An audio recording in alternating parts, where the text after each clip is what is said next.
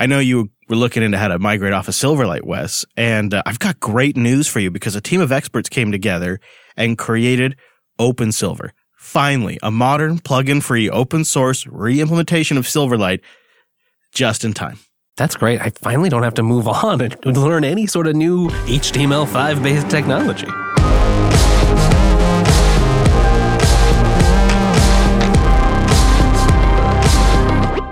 Hello, friends. Welcome in to Linux Unplugged episode 344. My name is Chris. My name is Wes. Wes, this week your weekly Linux talk show ended up running Windows 10. What? It's been quite the week. We figured to round out last week's episode, it'd only be fair to take a look at Windows 10 and load it up with the latest and greatest that Microsoft has to offer, and how perfect it happened to coincide with us both attending the very first WSL Conf, the Windows Subsystem for Linux conference. It's really showcasing how people can get work done on Windows in Linux. Or another way to put that is showcasing some of the work they'll be able to do soon. We'll tell you a little bit about that and what our experience has been like at a Linux event that has put to, that's like a canonical Microsoft joint effort. It's been something. Oh, yeah. We've been attending this morning and we'll tell you all about that. Of course, we've got community news and some app picks. But first, I've got to say a hearty afternoon to Mr. Bacon. Hello, Cheesy. Hello there. How are you? Oh, you know, pretty good. Been up early. We got in uh, at 6 a.m. to do the uh, WSL conf because it's, even though it was a Pacific Coast event at Microsoft, once, once it went virtual, they opened it up to the world. And so they made it East Coast time. And so it started really early for us. 6 a.m.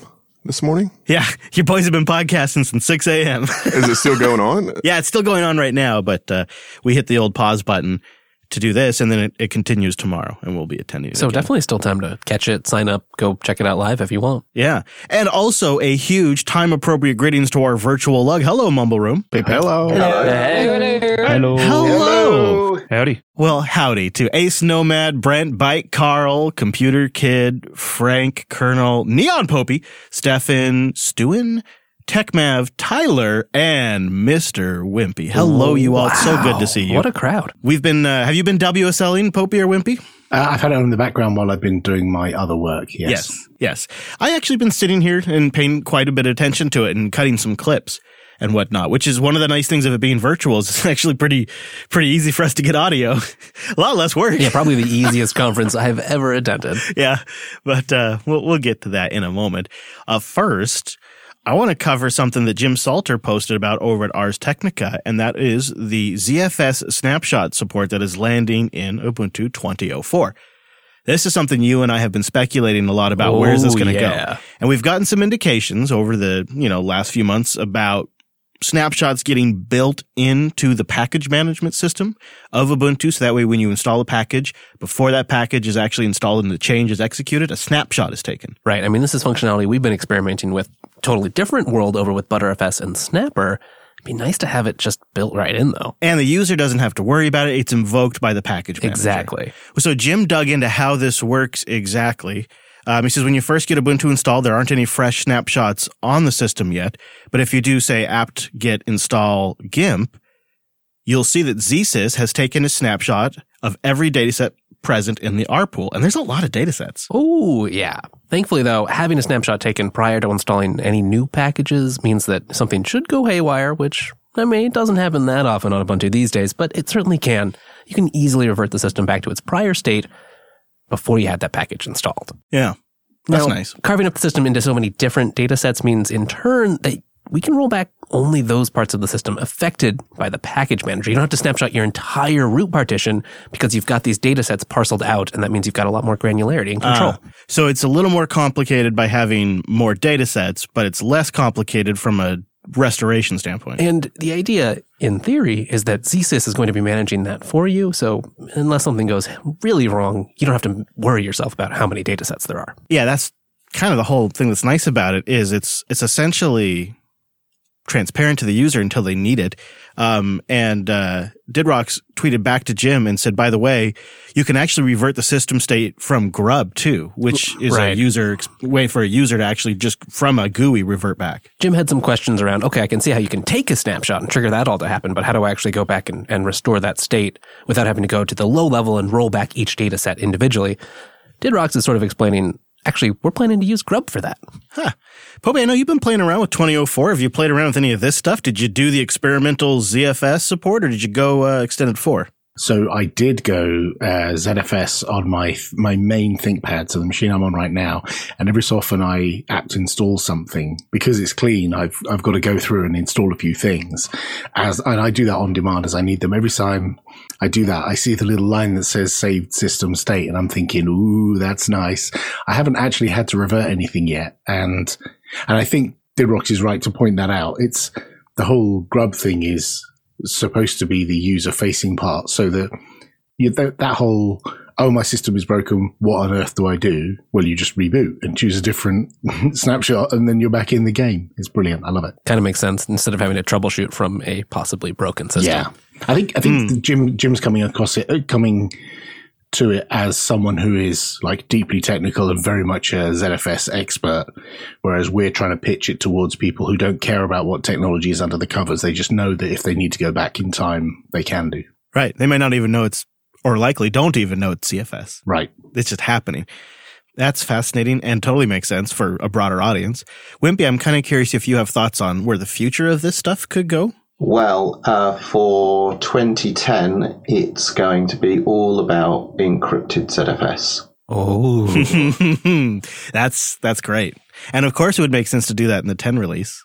Yeah, that's awesome. Um, hmm. I'm. I think I'm going to do it. So we put Windows 10. I was actually. So I was going to go to 2004 I'd already even made the USB drive for you. Yeah, yeah. Like I was going to do it after the show, but then we were like, we should really round out the our experiences learned from Mac OS with our experiences learned from Windows. Give it a real fair shake. Try to remove as much bias as possible. Try to take our time setting it up right. Use the new Windows Windows subsystem. Actually, try to get work done with it. try the new terminal. Yeah, you know, oh, yeah. all that stuff. And um, I didn't end up on Ubuntu as a result of that. But once I take Windows off, and hint, yes, I will be taking Windows off. I'm going to go with 2004, and I think I'm going to do it. I'm going to do the ZFS. It's neat to see some of this happening too. I think we all speculated. All right, is this going to be an area that Ubuntu explores down the road when, when ZFS wasn't announced? You know, as built right in way back when. It's finally here. I mean, it, it's nice to see. I agree. I agree. And um, going to be fun to play around with. Something to look forward to. I'm trying to think of ways in which I can break my system so that I can test this because it's pretty boring at the moment. Nothing's broken. So yeah. I, it's a bit of a challenge to see if I can exercise this thing. You just need to write a quick script that deletes random files and, you know, share that with everyone. Yeah, there you go. I, I think it's a pretty great idea for a workstation. I mean, obviously it's good for, I mean, I think when we talk about this, we're often talking about servers and updates and stuff like that, but I think it's really nice for a peace of mind from a workstation. Just to be able to roll back and know, like, okay, maybe I'll go deal with why that upgrade failed later. Right now, I have work to get done. Yes. Oh, yeah, you know, like last night. Uh, I should never do this. Don't do like Chris does. Oh boy. But I have a problem, I'm having a problem with uh, my Home Assistant app on my phone can't connect to my Home Assistant server. The web page works fine. And the system like has needed rebooted recently a couple of times. So I thought, you know, I'm just going to do a full update. It's been a little while since I've updated the Raspbian install on this box. And I'll get the latest Docker image and reboot and see if everything just works. Maybe I don't need to try much further than that. You know, just basic troubleshooting stuff Right. Update and see if it fixes it. until it's like bedtime and I'm getting up super early to get in here to do WSL conf. So I'm trying to go to bed early and it's still taking forever to write the packages because of the slow SD card. And I think to myself, if this breaks, I'm going to be up all night fixing this. Like it's a very important system. It's those things where, like, I know I shouldn't do it, but normally it works. So I'm just going to take the risk and do it. And then it, It did work. It did work. No, everything was fine. It rebooted. Everything was fine. But the thought I had was, oh man, I wish I had a snapshot right now. I wish I would have done the, cause like last week I was talking, or the week before I was talking about making an image backup of it, which I still haven't done. Ha, and I was really regretting it, but everything went fine. Uh, but that sna- those snapshots will just give me a little bit more peace of mind. all right, you're not allowed to watch anything new on Plex until you've got those backups. What about existing shows? Picard's on. Picard's on. I gotta watch Picard. I know it's ridiculous. And to make matters worse, I'm heading off to go to Denver, so it's not like I'm gonna have time to do it anytime soon. Wait, you're going to Denver? I'm going to Denver, Wes. So uh, it's been it's been kind of like one of those should I go, should I not go? But when I saw how successful the App Center for Everyone campaign was for the elementary OS guys, 190% funded. They raised $19,000. They're going for 10,000. And I started thinking about what it is here that's so appealing. And I mean, there's the factor of, you know, Elementary OS is a proven project that has delivered uh, results for years with a steady progression and improvements. But they've also delivered on these sprints in the past. So there's that aspect of it that makes it pretty much a sure bet. But my time on the Mac that just wrapped up was so freaking like perfect because it showed me how ne- necessary a healthy third party app ecosystem really is and how important developers actually paying to eat and feed their families actually plays a role in them staying committed and creating great software. And I, I think I was starting to buy into, well, we can have just everything that's a free ecosystem. It's, it's a utopia and it's going to be fine. It'll just take a while. And then, and then I tried a few apps that are so far and above better than anything that I have used in years. I really had to have a think about it. And then this thing lands and it's so outrageously well funded. I realized this could be the spark that sets off a very important fire because this is a cross distribution payment backend system done by a proven project. And if they're successful, there'll likely be others that crop up to compete with it. And we'll, we'll have multiples in the market, but somebody has to prove it out that it's worth it. And somebody has to make something that is easy for developers to digest. And these guys also have a track record of doing that. And I think I want to be there for whatever happens. If it's, if it's a huge success and it kicks off a new revolution of desktop Linux software, I want to be there for that moment. If it's nothing more than just watching a well organized project execute on something that their community finds important, I want to document that. And if it's an utter failure, I'd like to have insights as to why. So I am packing up Lady Jupes. I'm getting out of the COVID-19 hot zone and I'm heading to Denver to document this thing. I'm doing it on my own dime. And I go into the rationale and all of that in the Chris Last cast at chrislas.com slash nine. I'm going to go there. I'm going to document it. I'm going to talk to the guys. I'm going to wrap my head around what they're doing because I think, especially after my recent time visiting the Mac, this is, this is so important. And this is the first step. If they're successful, others will follow and then we will have ourselves a real functioning system that it gives developers a path to monetization to create high quality software that can run on top of our free operating system. And I think there's something amazing about that, that this free operating system could become a viable economic platform for people to feed themselves. I want to see it. So I'm paying for it myself. It's not a work function. It's not really something that I think work probably is very interested in. It's not really in the core area of their interest, but I think it's important. Hey, I'm glad I'm going to live vicariously through you because you're right. I mean, the Elementary Project and Dan and Cassidy as developers and creators who, you know, obviously love the Linux platform and are trying to build things for it, they get those problems of, well, how do I get money? Well, what framework do I target? How do I even build an app that's going to work with all the things that I need? I think they're a great team to t- try to take on this challenge. 100% funded on day four, 619 backers when I checked. That's pretty big. And this is the only way we're ever going to beat the Mac. If you want to be, if you want to become a popular platform for the average user, you got to get there. It's, you know, it, I think it's, I think it's a, it's a cliche to blame marketing. To say that it's a lack of organized marketing that has prevented Linux from getting adopted in the marketplace is a fundamental misunderstanding of what makes the market move. It's, it's wishful thinking that that's all that has to be solved.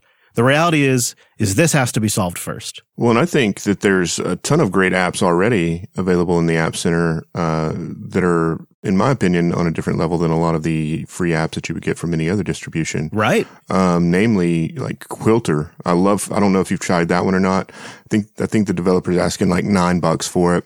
I gave him ten, um, but it's a Markdown editor super clean, super efficient markdown editor with a preview toggle and a markdown toggle.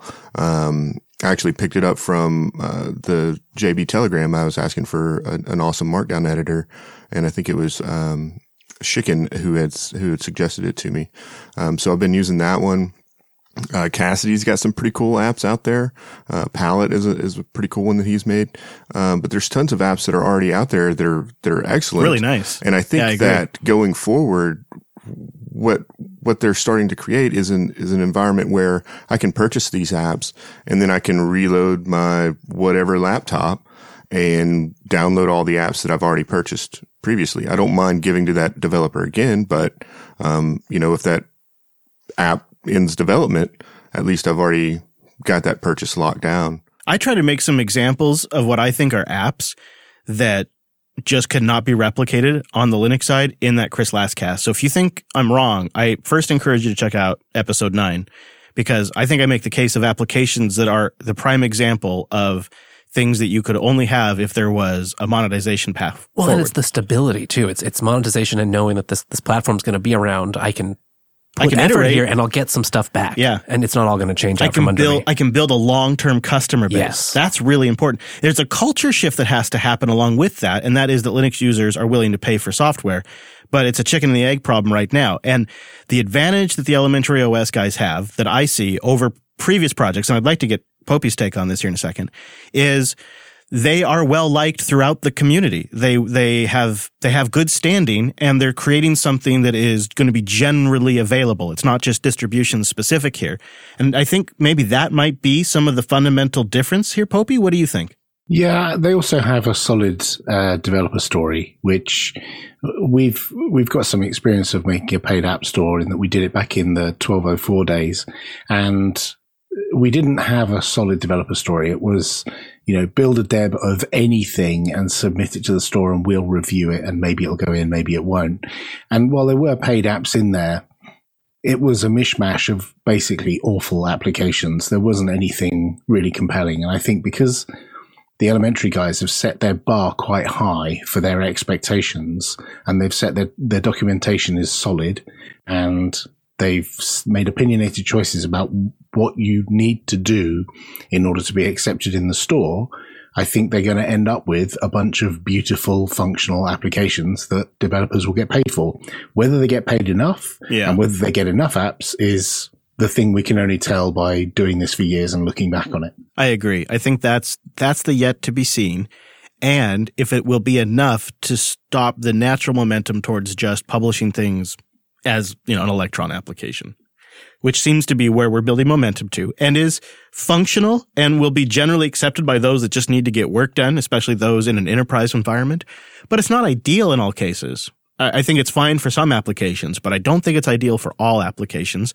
And that's why I really would like to see a healthy native application ecosystem, even if it's, even if we could only point to a dozen to 30 semi healthy applications that have been monetized. Like right now, when I think about applications that take direct money in the traditional sales transactional sense, I know I'm wrong on this, but the only commercial application I can think of off the top of my head is Crossover, where you download it on Linux, you get a 30 day trial, and then you pay your 50 bucks or whatever it is. Well, there are certainly paid apps in other Linux app stores. But Sure, the sure. Mon- the monetization system is something that already existed that the software vendor has implemented. It's not implemented in the store, so you pay a monthly fee for Spotify, or you pay a fee Sure, yeah. for Slack, or you know Skype. But they all have their own ways of taking their funds out of you, which doesn't benefit the distro. Whereas what Elementary are doing ensures that it's sustaining the distro as well as the developer.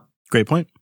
Yeah, services have really kind of brought a whole new wave of applications to Linux because when you're monetizing as a service, you want to bring on as many users as you can. So that that shift in monetization strategy has actually benefited Linux users to some degree, but I'm sick and tired of it. I'm so sick of subscriptions. I've been thinking, uh, like Hadi and I, when we get back from Denver, we're going to have a culling where we just sit down and look at all those subscriptions right now and cancel stuff. It's like you need some subscription service to manage all your subscription services. there is one. I saw it advertised on Twitter. There is one. We'll one. give that a try. yeah, just you know, just needs access to everything real quick to do that. So no bigs, right? No bigs. Uh, anyways, I'm very excited about it. One of the things that we haven't really talked about, and it's kind of a concern to me, is how the, the community itself is going to react. Obviously, I hope that this is kind of a, a change in which the community doesn't always have to have something that's free, um, that they can actually, you know, donate to something, donate to a project and help push these developers forward. And instead of, I guess, expecting it to always be free. I think there will be a negative reaction though from a portion of the Absolutely. community, and I think that's one of the reasons I want to go. So that way, when I'm having a conversation about it, I have that on the ground insight into this. Um, plus, I think it's just really good to just reestablish, you know, in in person connections with this team and with all of the events getting canceled. Like there won't be an opportunity likely this year to actually, you know, go see Dan and Cassidy. Get it while you can. Are you really just going down there so that you can get your hoodie early? I know. Yeah, they better have them. Swag pickup. right. Yeah, I, I suppose full disclaimer, I was a backer, but I think I said Yeah. that earlier. Um, so we'll see. Uh, we'll see where it goes. I think it's still going to be good for me to do it, and we'll have. I'll talk about it here on the show and let you guys know how it went. I'm excited for them though. I, I think it's pretty tremendous that they got nineteen thousand dollars, and it didn't quite make their next stretch goal, but I think they'll still be able to put that money to really good use. And one of the things that I think also was a takeaway. Oh, I, I want to mention this too. I know I'm going on about this, but I think there's a lot to learn here. I think there's things for other distributions to pay attention here that are working for them. Think about this. How many distributions do we know that have a couple of full-time staff and have these successfully community funded sprints where they get together as a team and then produce something? That sounds like Ubuntu. like it sounds like it's Ubuntu. Sure does. And Fed- Fedora has Flock and there's some, but they really have figured out a recipe here that I think other distributions could look at as a pathway to success. Um, and part of it is because of their special sauce, but I, I think there's things to learn here. And that's another reason I want to go is I think there's things for other distributions to learn here. And I want to learn what it is. and you just like Denver. That's true. That's true. Although when I'm going through Wyoming, it's supposed to get really cold. We're going to be up at like 8,000 feet and it's snowing right now. Um, so I'm really going to be watching the weather very closely for that. it's not a great time of the year. You wanted an adventure, right? All right, well, let's do a little housekeeping. Um, you know what I just realized? This is the best turnout we have ever had after daylight savings. Fantastic. You all did a tremendous job. Usually there's like four of you in here after daylight savings. No savings. one's shown up grumpy and confused late in the show. Yeah, I was going to make a special reminder about daylight savings has happened now in the US. And so it it'll take a little while before it changes everywhere else and typically it it messes up everybody's life schedule, but look at this rocking like it's it's such a great showing that I didn't even cross my mind until we got to the housekeeping. So thank you everybody. We do this Tuesdays jblive.tv if all goes as planned. I'll be live streaming from Denver next week. I'll be remote at Denver in Lady Jupes. There is there is a uh, there is an RV park called the Flying Saucer that is love it. I right next to right by where they're having a sprint. So just park up right there, do my shows, get my work done, head over to their place, do interviews. It's gonna be great. It's just so it's jblive.tv on a Tuesday. If you want to watch that train wreck in real time, because that one's gonna be tricky. Show up next week. Yeah, definitely a live one. yeah, jupiterbroadcasting.com slash calendar for your local time zone. So far, still chug- chugging right along. Foss Talk Live, June 20th at the Harrison, which is near King's Cross in London. Some of your favorite Linuxy podcasters get together and have themselves a night. Um, as far as I know, it's a go. Popey and Wimpy, I believe you're going to be there. I don't know otherwise. Uh, apparently, Yeah. it's going to be on. Yeah. yeah. It may change. Who knows? Just need to figure out what the show's going to be. Small matter of that, but other than that, yeah. Pandemic Plenty pending. of time. Pandemic pending. Uh, it should be going June 20th. Tickets are on sale now. Pay what you want for that. And uh, I, I hear that the Ubuntu podcast is always one to catch live. Set expectations there. Thanks. Yeah.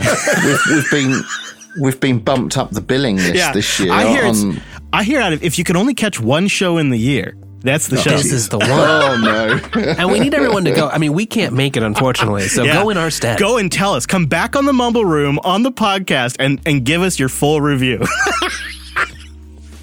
uh, also, a plug for Linux Headlines, linuxheadlines.show.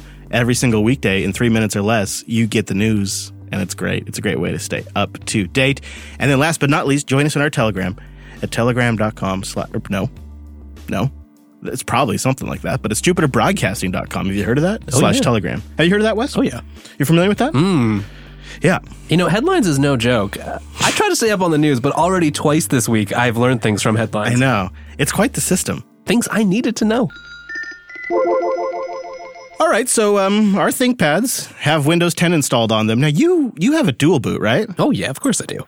I went I went all in. I did it 100%. And then what I was thinking I might do later is when I go 2004 just resize the main partition and maybe It's a nice it way to there. handle, too. See how Ubuntu's installer does with that. Yeah, exactly. It's, and I, what do I care? I mean, it- it'll handle it great, of course. But well, and if it doesn't, could not care less. um, hey, I installed that. So um, I think we should start with WSL Conf because that's going on right now as we record, and then we should loop back and I think talk about our W our Windows 10 experiences because a lot of it's centered around WSL. Yeah. which is of course, as you guys probably know, the Windows subsystem for Linux, and starting with version two, which is rolling out on the Insider builds right now. So if you want to go get all up to date, you can grab an Insider ISO that is already at a build number high enough now that you can just install WSL two.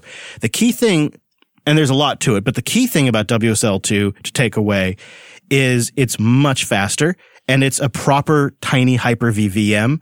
And to that end, the different distributions and projects that ship on WSL have been working to take advantage of some of these improvements. And it's in a really good position right now. And so Wes and I were extremely curious what it's like to go attend a Linux event at the Redmond campus. However, because of the current um, corona concerns, it transitioned to a virtual event. Very quickly, which, I mean, that's difficult for any conference. Side note, when all of this is over, I would love to invite Hayden on the show and get the scoop from him on how the hell he pulled it off. Because uh, the amount he must be working and the whole team behind this event, because Unbelievable to Yeah. convert to convert a in-person conference at the Redmond campus into a virtual event with presentations and hundreds of attendees. way more viewers now. I gotta, I gotta get the story on that. But I, I figured I wasn't even gonna ask him right now because he's There's just enough going on. He's just trying to get through the event. It's still going on right now, and um, I, I was very impressed because they pulled it off and they ended up using Red Hat's Blue Jeans for it, which is the first time I'd ever used Blue Jeans. And so I get into the studio this morning, I bring it up here and I started recording some clips so that way we could share a bit of it with you. And we start with an introduction and a bit of history of the subsystem. Okay, we are live. Welcome everyone to the first WSL Conf, now virtual. Uh, welcome attendees, welcome speakers who are joining us, and welcome our friends from Microsoft. Uh, thank you for your participation and your support uh, for this event. And of course, this is Hayden Barnes from Canonical. Um, thank you, attendees, for coming out. Uh, some of you from very far flung time zones. We appreciate it. Uh, speakers who have been flexible with us uh, this time, uh, adjusting from in person to virtual to shifting time zones. We know it's been a hassle, and we appreciate uh, what you've done for us to bring us everything uh, you're going to show us. Thank you to Canonical for sponsoring this live stream and to Microsoft for creating the WSL platform uh, that we build on. Uh, we have come quite a ways uh, on WSL, Windows Subsystem for Linux. Um, those of you may recall, Microsoft first announced Bash on Ubuntu on Windows in 2016. Uh, and then in 2017, it became Windows Subsystem for Linux, uh, WSL as we know it today, with a growing ecosystem of distros uh, on the Microsoft Store. Uh, two years later, Microsoft announced WSL 2, and that was the version of WSL with a live Linux kernel. And we are looking forward to that shipping in April of 2020, uh, just coming up here soon. Might coincide uh, if we uh, make it with Ubuntu 2004. Now, of course, when you go from a physical event to a virtual event, you are still subject to the very things that many virtual events are subject to, like microphone issues. Uh, Craig, we're having issues with your audio, I think. And like so many presentation applications, they can be buggy. Plugins can crash. Hello, there we go. Let's try this again. There we go. I had a plugin crash. Um, okay. So thank you so much, uh, Hayden. Uh, so So one of the things, and then he crashed again. But one of the things, once Craig got going, he's a program manager for WSL. And Wes and I had this conversation about um, another program manager who also presented. These individuals at Microsoft really know these products. I thought when I heard the term program manager, I thought, oh, that's a fancy PMO. They probably don't know all the technical details. No, these, these individuals, they know the nitty gritty details. That's just it. You can tell that they, you know, they've worked on computers for a long time. They understand what the technology is. It's not just someone who's part of the business mechanics behind the scenes. Yeah, and I'm not just like trying to blow smoke here. I I have had this impression when I work with Microsoft individuals a couple of times that these people they know their job in a way that is not typical in corporate America. if I could if I could make that statement, you know, somebody that's maybe not actually hands on the code generally has a pretty high level abstracted understanding of the product, whereas these individuals truly understand the product. And so Craig begins to explain uh, a bit of what he does in WSL. So my name is Craig Loewen. Uh, I am a program manager here at Microsoft working on the Windows subsystem for Linux. And I wanted to say welcome on the behalf of the Linux community here at Microsoft. Uh, we're going to be here. Did you catch that part? He says, welcome on behalf of the Linux community at Microsoft. During this presentation, something else that struck both of us was that some of the individuals at Microsoft are of an age where they maybe have not worked there before Microsoft was all in on both embracing and I would say monetizing open source. They've only been there since Microsoft existed in this state. They were not there in the bad old days. This is the only Microsoft they know. And uh, there's something, there's something just that really strikes me about that because it, it sort of shows like a, a, new era of people that have entered the company in the last five years because this has been a almost we're almost into an eight nine year transition now and people that have joined in the last five to eight years have existed in this giant organization in its current state in force and in the chat as well as listening to you if you have any feedback we are also at linux at microsoft.com so you can send us an email there and talk to us um, and thank you so much for coming out. We're really excited for this event, uh, barring the technical, uh, you know, instructions that we just had. And we're here to talk about the Windows subsystem for Linux, WSL. Um, this is something that I work on directly. Uh, I handle a lot of the feedback and talk about WSL all the time. So for me personally, it's awesome to be here and to hear exactly what you're using WSL for, what your feedback is, and how we can improve it. And we're excited to be talking about all the new stuff coming out with WSL, um, with WSL 2 coming out soon, and all of the details with that, as well as all the exciting new features coming up with WSL. In fact, as different contributors added what they are changing, like Docker, for example, maybe some of the most significant changes are oh, coming oh, yeah. to Docker. Docker on Windows is transitioning to using the kernel that's built in WSL2 instead of shipping their own kernel now. That's massive. It's a it's huge a reduction in architecture yes. change. Yeah. It's a big reduction in complication is what I was going to say, but it's also, it means Docker is no longer responsible for shipping their own kernel. They'll use the built-in subsystem stuff, which will have obvious performance advantages. As Craig wraps up, he added, and I kind of wanted to give a uh, Microsoft showcase or highlight reel of the Linux activity going along uh, inside of Microsoft besides just WSL. And he goes off a litany of projects that they're working on that are open source and individuals that are using Linux inside Microsoft. And then he wraps up with a bit of a shout out to the Linux community.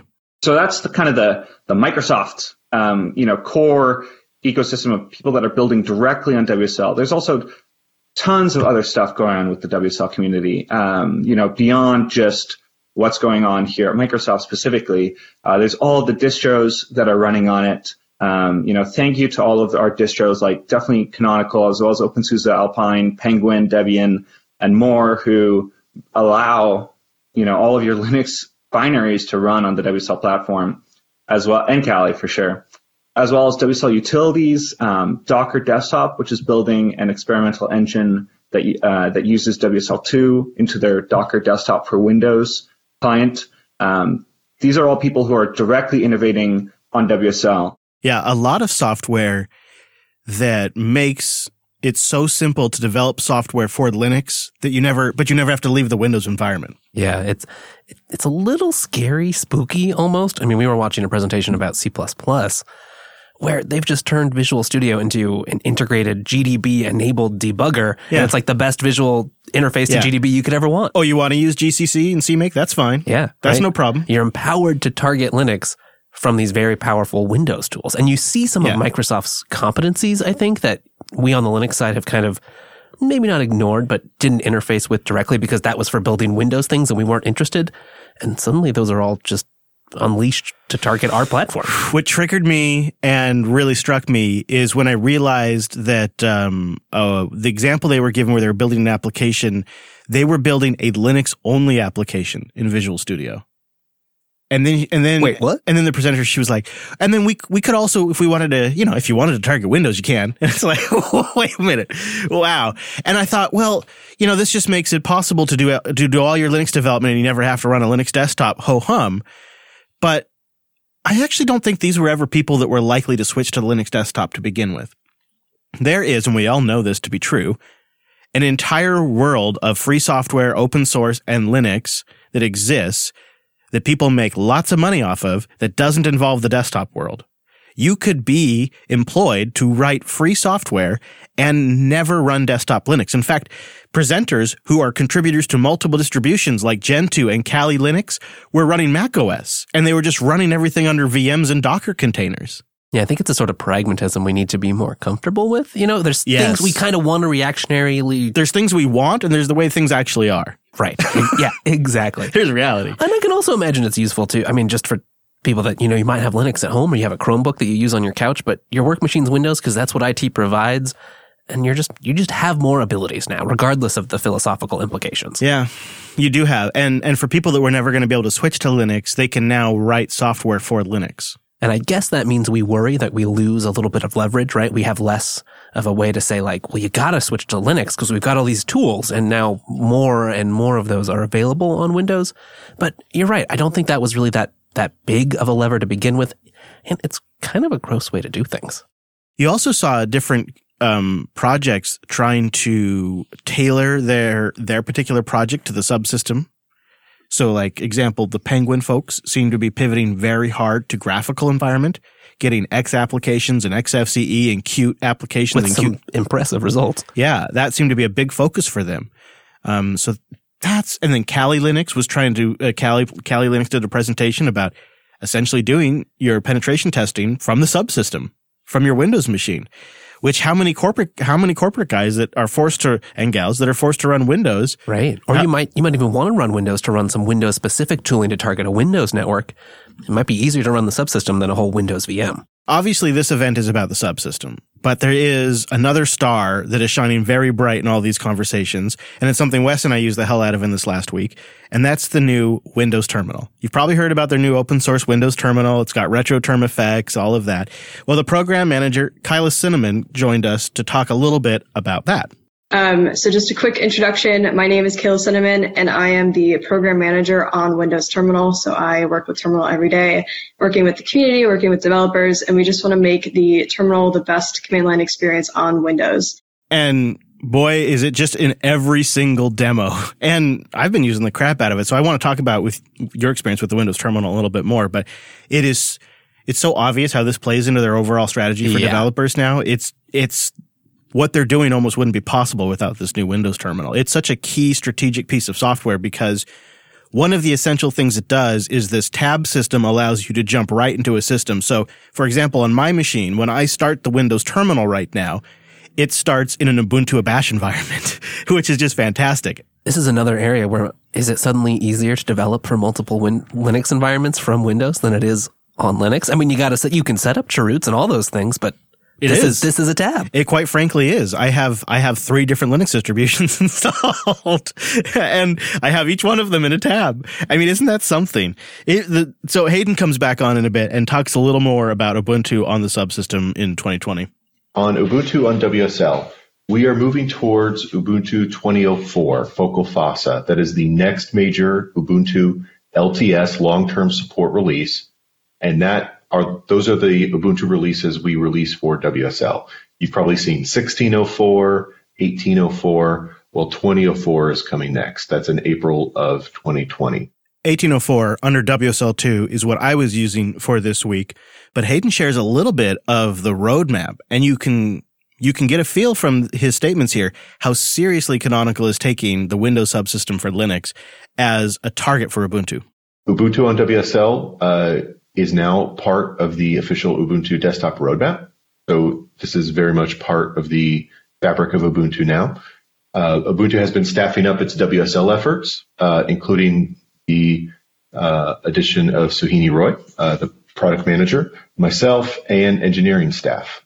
Since we had to bail a little early, I don't feel like I have a complete take on the event and it's going to continue tomorrow. I think overall though, it had less technical issues than you would expect if you've ever been in a company meeting where people are sharing and they have mic issues. Oh, I mean, they they changed presentation software like a day before, and it's Yeah. it's working. It did work. Um, I had to remind myself to participate in the chat because there was no hallway track. And I'm typically the, the guy that just watches and I never say anything. I never leave a comment. I never enter anything in the chat. And I had to remind myself, you, you, you got to say something because this is the hallway track. That's all you're going to get.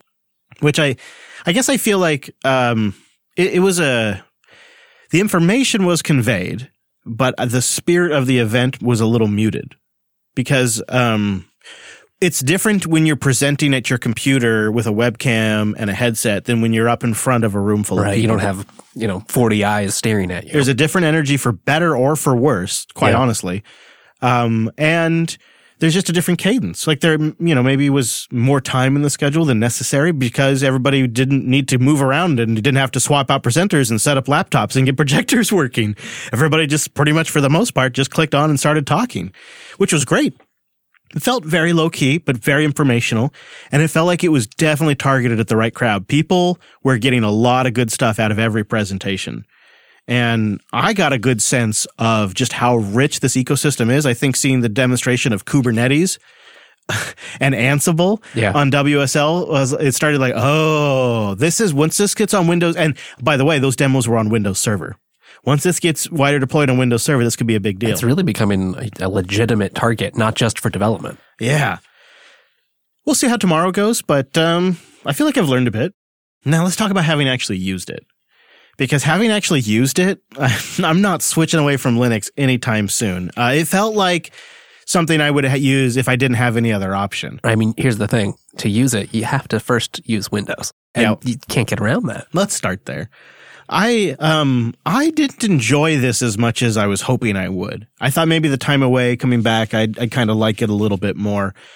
Um, first and foremost, the first thing that I always have to deal with on a Windows machine after I set it up is there's just way too many power options. Just way too much going on. The defaults are dumb. And then there's different sleep modes. There's sleep. There's hybrid sleep. There's hibernate. There's suspend. There's the like fake shutdown, fast boot stuff. Yeah. It's too much. It's, and I just hate having to fiddle with it. And the control panel is a freaking dumpster fire. However, the search has gotten pretty good. So if you just search for stuff, you find most of That it. is a, a nice surprise, really, as I can just adopt the Linux workflow I have of Windows key and whatever I want to run. I was impressed how front and center the Linux stuff was in the Microsoft store. There's a whole Linux section. It's right there. Linux, all the Linux stuff. And I was like, whoa, they got like a big old logo, a banner for it. Like, like they're really embracing it. They're not hiding it at all. Right. I mean, you heard in one of those clips, you know, thanking the distros for, for showing up. They're clearly excited about this ecosystem. It's if you want to go with WSL2, it's still a little rocky. It's clearly not fully released yet. Like I installed Ubuntu, but I didn't have WSL2, so then it didn't activate properly. So then I had to install WSL2, which the, didn't link me to the right information. I had to search for it myself, and then I had to rerun Ubuntu to get it all working. Had to be pretty dedicated to getting WSL2. That's basically it. I was like, okay, I'm really doing this. Um, but once you have it up and installed, you, you got something kind of special. Like you combine that with the Windows terminal and you tell it just to jump right into the Ubuntu system. And the terminal takes longer than I'd like to launch, but once it's launched, it's, it's fine. you know, those integrations are impressive and just a, something you can do when you control the whole stack that we don't always see on Linux. You know, you're just like, oh, right, you designed both parts, and so they work really well together. So I was thinking about why I didn't enjoy it as much because the Mac, I was like, oh, this is kind of fun. This is better than I expected, right? And what my experience so far, although it's been less time with Windows, has been this is exactly what I expected. And I had to think about it like I like to do these days. You know, I was on a walk with the old dog. Levi helps me work through these things better than It's you. always good to think about what you're going to say before you say it. it is. I find that does fine. And also, Levi's a really good listener. You know, I get good feedback from him. Great questions. So Windows has really good big apps. You know, big enterprise apps, big commercial apps like the Adobe stuff. It's got all of the standard work apps you'd need to participate in a workspace. It's got your Outlooks. It's got really good big apps. And I think uh, if that's your need, it's sort of the it's the champ there. And that's just something that Linux can't compete at right now because there's just not that same range of apps. But the fun little third party tweak at utilities that I was popping like uh, pills on Mac OS um, don't really quite exist the same for Windows. There's some, but they're like more like fiddly little odd ones that look like Windows apps from 100 years ago, or they're laced with totally wicked wild UIs. And they don't feel so much like clever tools that take advantage of built in hidden API features that are ingrained into the OS. They feel more like hardcore tweaks that are altering the way Windows works. Right. I mean, you're like, this is kind of a hack, isn't it? Yeah. It works, but it's kind of a hack. and they're just uh, they're not as fun. I know that seems silly, but so on the on the Mac it, and and like it and like it is when I distro hop every single time, and I think that's one of the reasons I like it. It's like a fun exploration of oh I can do this, oh I can do this. Like every time I switch back to a distro uh, a desktop environment that I haven't used in years, when we recently tried Cinnamon, for example, Yeah. I was like, oh yeah, I can do this. Oh, this is great. That's not how I feel in Windows. In Windows, it feels like a damn task. Like, oh, I've got to do this. Oh, now I've got to do this. Oh, now I've got to do this. And then once I get through all that crap, I have it. And it's okay. It's fine. It's got multiple virtual desktops now, which I think is pretty good. It's got, I could slam windows into corners using the keyboard commands. It's, you know, it's, it's a, funny enough, it's pretty good at doing windows. Windows are fast. It pops them right up on the screen. They've had that nice snapping support for a long time now. yeah. So once you get it, once you get through the slog, well, all right, okay, right. There's so right. mu- I mean, like the updates are still unpleasant. So much hasn't changed. And if anything, the settings and like control panel stuff is worse now. yeah, and the file system's underwhelming, which it, it does matter to me. It doesn't matter to most users, but it, it matters to me. Um, so I was trying to think of what I could learn. Like what I learned on the Mac experience was that Linux needs a healthy third-party app ecosystem if we want to avoid an Electron future. And I was trying to think, okay, well, what am I learning from the Windows experience? And what I'm learning from the Windows experience is we need to be a good tool for people. We need to provide a good utility that is predictable and reliable. But I think we're going to get there in our own way with things like snapshots and and the different kind of like improvements that we're seeing to the desktop environments, especially GNOME Shell and Plasma, Right. and uh, some of the app picks we're about to talk about. We're going to get there, but we're getting there in sort of the Linux way, um, where where Windows sort of started from that point. They started as a business purpose OS. And, and when you look at it from that way, when you look at what the whole point of the NT desktop was, it was to be a business workstation. And it makes a little more sense, especially when you consider the history of XP and how long it was around. And- yeah. I don't know how we compete with that other than just trying to make our tools better, trying to make it a better and better workstation. Right. And, you know, there are those, those users that see already Linux can get out of your way a little bit more than Windows can. And that might, it might become more popular. So Bytebin, they have a pretty decent multiple desktop, virtual desktop implementation, don't they? Yeah, but I find myself not using it that much. I'm more a guy of multiple uh, screens and use it use it that way. I think when I just use Windows, I kind of don't think to use it. So I intentionally put some of my chat applications on different desktops. So that way I had to move over to see them Get used to it. and my terminal on a different one. So I think I could build the habit up just like I have on other desktop environments. And it's nice that it is built in and it is a very quick, it's high performance. It's- There, there, you know, thinking way back to Windows, I will say it is, you know, it feels very stable. There's no weird lag in Explorer anymore, you know, random well, we both are using fresh installs though. That's a caveat. okay, yeah, true. One You week's know? not really enough to Yeah. dirty like, the thing up. If we were doing this, if this was a year long thing, which we could not survive, but if it was, there's no way it'd be as performant as it is, right? Isn't that just sort of, is that, isn't that still true Guess with Windows? we're gonna have to find out. well, I mean, you'd have to use it. I don't want Uh. to, I don't really, Do we have any volunteers from the audience? there must be people out there that, can you confirm if Windows 10 still suffers from that? Because I think it's just inherent to how Windows is designed, but what do I know? I, I guess, um, here's another way to reframe this whole conversation that is also sort of reflective of my experience of WSL conf so far. If you were always going to be on the Windows platform, it is a better experience than it's ever been. And I say that as a bit of a Windows critic. But when you look at the work they're doing, their browser is competitive again. Their terminal is competitive again. The subsystem for Linux is looking like a really good piece of kit. Docker is really working on supporting the hell out of it. So essentially anything you can run in Docker, you can run on the subsystem. Canonical is focusing on it as a primary target for the Ubuntu platform. Kali Linux is targeting it as a primary target for them. It's clear that there is an ecosystem already building around this thing and they haven't even gotten the second version out yet. So it's better than it's ever been for Windows users. And I think that I think that's going to lead to more more Linux software. I think we will actually see more contributors to open source and free software because it, people won't have to leave their comfort zone or their mandated operating system to contribute now. I mean, it's got to be better if more people are aware of Linux, right? You know, you, you start working on these Windows tooling, Linux is suddenly an easy, available, marketed option for you. And you're naturally, at some point, at least going to wonder, oh, maybe I can use this in other areas of my life. Maybe you suddenly deploy a Raspberry Pi running Linux at home or explore the Linux desktop a little bit on that spare laptop that you have. Yeah, and you're you're already more familiar with the uh, command line, so you've got an idea of what some of the commands are. Colonel, you have real time follow up on the uh, Windows lag issue. Yeah, so um, due to college classes, I'm required to use Windows for certain things. Um, I keep it in a VM, but even so, every time I run updates, it just seems to get slower and slower. I've actually taken to having a gold image that I then it's the fresh install and I run the updates on that clone it off and use it. And I snapshot that so that every time I go to run updates, it's coming from a fresh install. Otherwise, it starts slowing down like crazy. Ah, interesting. Okay. Yeah, I I I have a pretty recent build because I'm on the fast track and I got the insider ISO. Right. So I haven't had to experience a lot of updates because it came pretty fresh.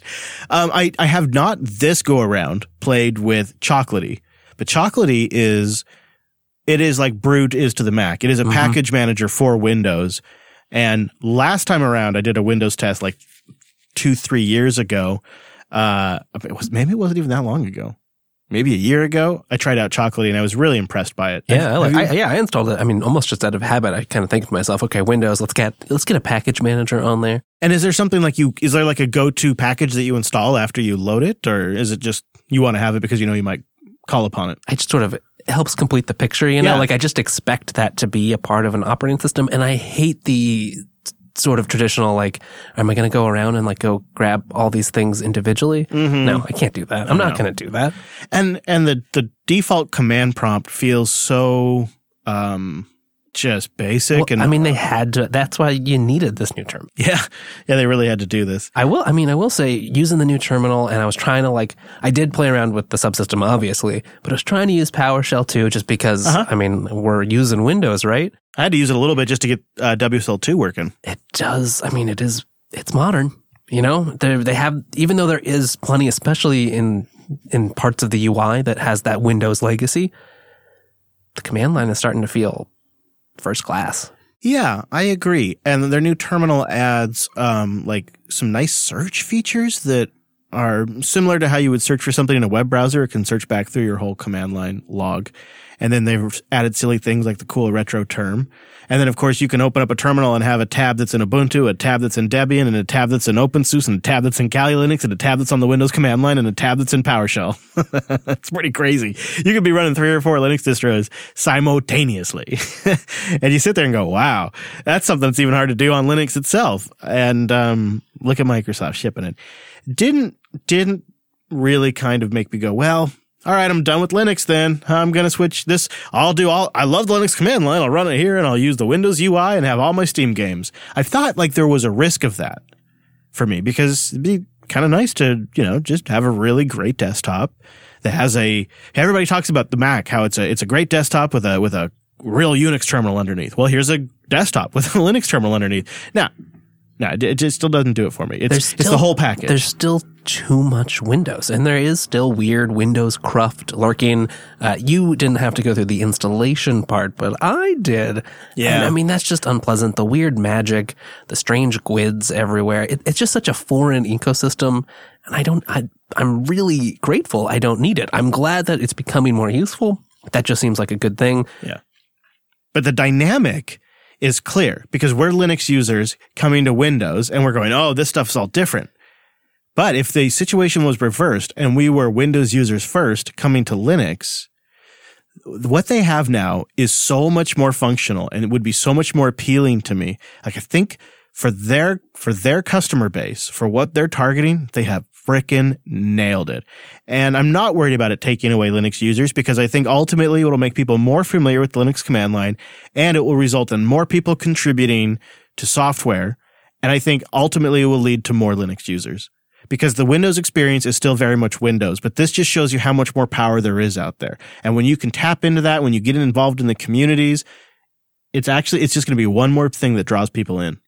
Kind of actually think it's a great thing overall. And I, I had a, I had a note that I wrote down, like, like I do now on my old, uh, paper tab here. And I thought to myself, the way to explain what Microsoft is doing here is you could they say they love they love Linux and they love open source. But what it is is as a business they've come up with a very clever way to monetize. Just like it's a, it's it's a cliche thing, but when this if you want to understand Microsoft's motivation, it comes down to one classic American cliche. And that is they are selling the picks, axes and shovels to the gold miners. That's what they're doing. That's what Azure is. That's what VS Code is. That's what WSL is. They are tools for people that are in the gold rush, which is writing web applications and modern open source software. They are providing the tools. It's you a brilliant strategy. It really is. And the whole thing, especially attending WSL Conf is, you know, there wasn't a lot of discussion about licenses or philosophy. Like it's, it's a pragmatic attitude. And sort of the change at Microsoft was dropping that anti Linux philosophy and just realizing if we support more platforms, that's more places to sell our languages and our tooling and enterprise support contracts. And that's what they've done. And it's been very successful. Yes. And so their motivation is to continue this. That's their mot- and and that's why it's not some secret plan to take over the Linux desktop and and lock down everything. It's simply they want to sell as many shovels as they can while the gold rush is in full swing, and they want to capture that market. And by the way, have you tried Azure? You know, because there's some long-term revenue possibilities there, and it just all this just plugs in real nice. I think it's a good strategy and I think it's pretty easy to understand. And I think really the conversation around what's Microsoft's motivation and why are they doing this needs to come to an end. We just need to, we need to move past this and realize this is the new reality because there are individuals that work at Microsoft now that have only ever worked there since it's been this way. Think about how that will over time change a company culture. It's pretty wild. It, it, for me, I mean, I'm, maybe I'm getting old, but I just, I remember visiting the Microsoft campus back in the late 80s, right after Windows 98 was released. Things were on fire and Microsoft was on top of the world.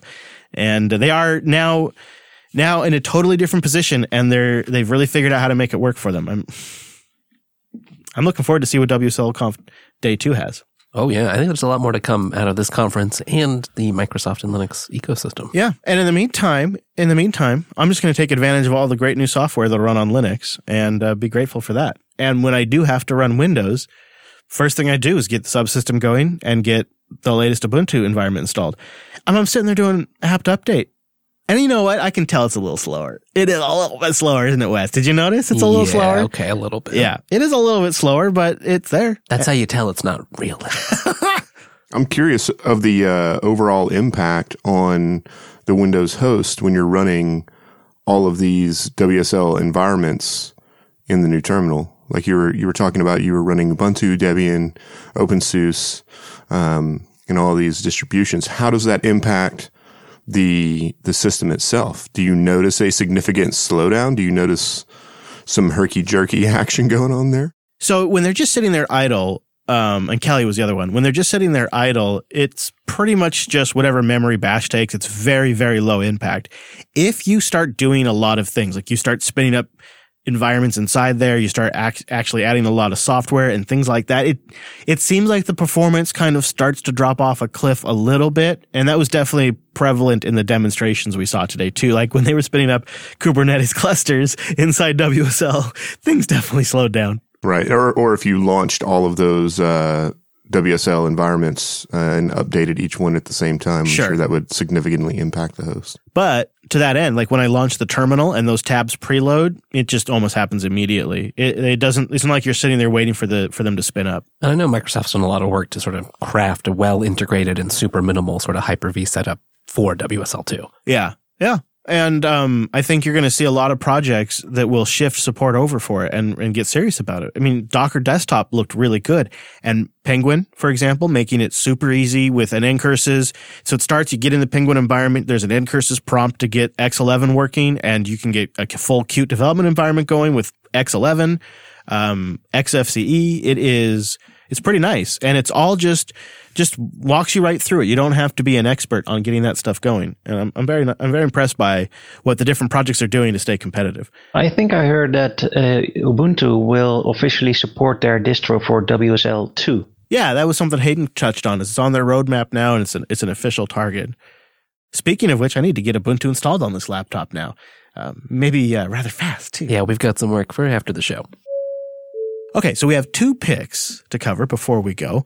Number one is if you have been lured into using Google Photos, that Whoops. handy, super useful, incredible tool called Google Photos. I mean, it is. It's so handy. and And, like, if you're a. Pixel user, they just give you storage. your friends are on there, so you can share albums really easily. Uh, It's the best search. Christmas tree and dog, and like it shows me all the pictures with Levi in, in front of the Christmas tree. I mean, it's just something. Else. RV. I just searched for RV. All the pictures of Lady Jupes just come up. It, it's just a it, so, but you know, it's Googs, and you, maybe you want to switch off, but you got to get all your photos out of there, or maybe you just want to have your own. for when eventually they shut it down. You want to have your own stash, yeah. They're going to shut it down, or you just want your own copy. Well, you can safely back up your Google Photos with our app pick this week. It's really simple. You can install it as a snap too, because uh, our buddy Mr. Popey snapped it up. It's called G Photo Sync. It's probably in your repo or it's a snap. It's G Photos dash sync, photos with an S dash sync. Just snap install G Photos sync, and then you run that, and it pulls down all of your photos right off the old uh, Google Photos. You know, he's got a great post written up about this tool. My only issue is we didn't get any fun photos. Yeah. He did have one in the tweet about it. That's actually made me, what's his he had pic- a picture of his cat made me click it. So Okay, he knows what's going he on. knows what's up for the tweet. And then our second app pick this week is uh, you know, we talked a lot about Docker and WSL integration and how Windows is doing all this. Well, let's show them one better. Let's show them how Plasma does it.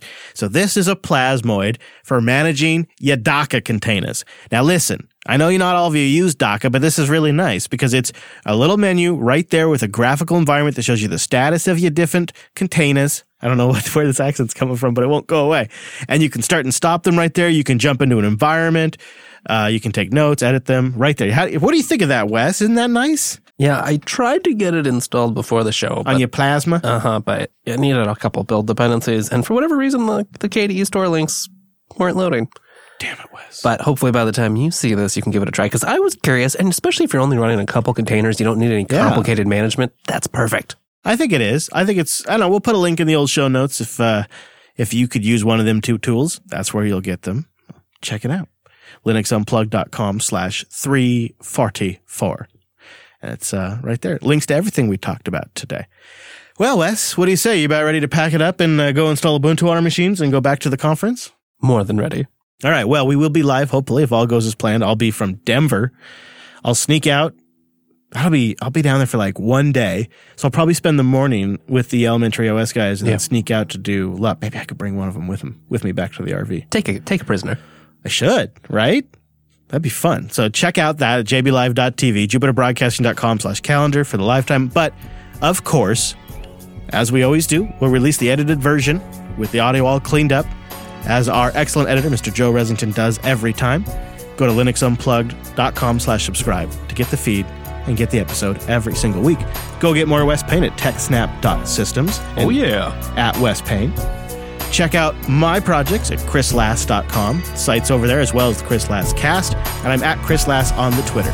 Thanks so much for tuning in this week's episode of the Unplugged program. Oh, go check out the Ubuntu podcast. Rumor has it's coming back soon. Go get subscribed over there. And we'll see you next Tuesday.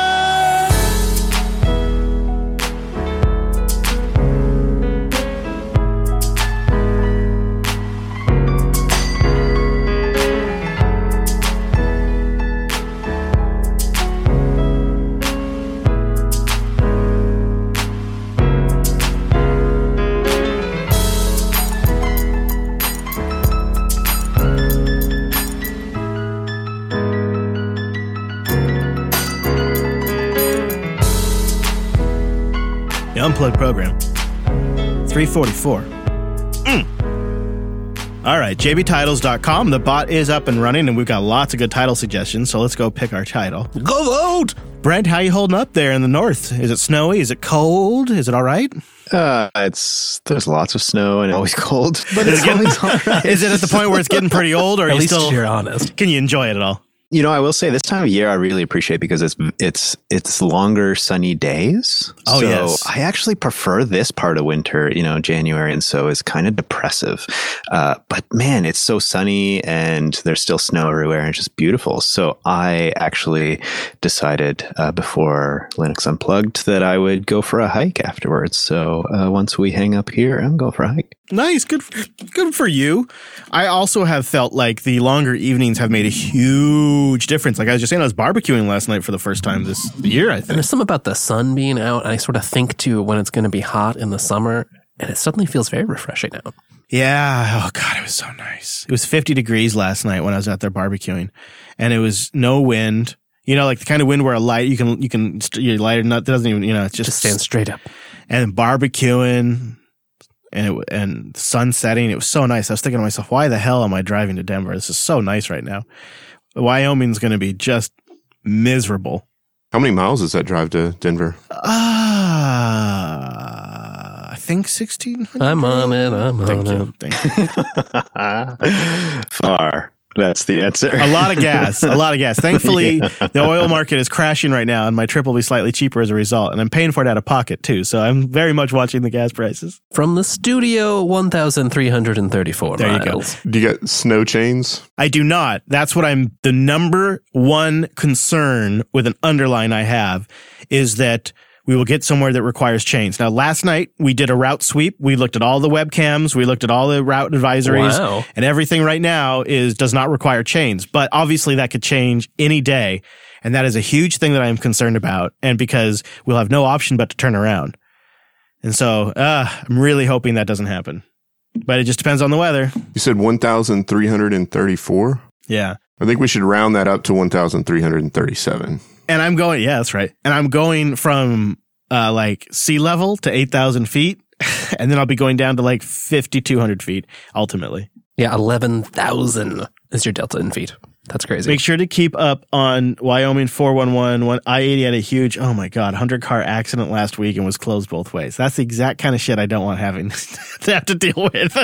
You still got the uh, the tracker going, the the rover. I no, the subscription expired, so I won't have the Wah, tracker for this trip. I know, and I went to go check it last night, and their whole webpage is broken and busted, so I couldn't even. Just make sure you get stranded somewhere with Wi Fi, okay?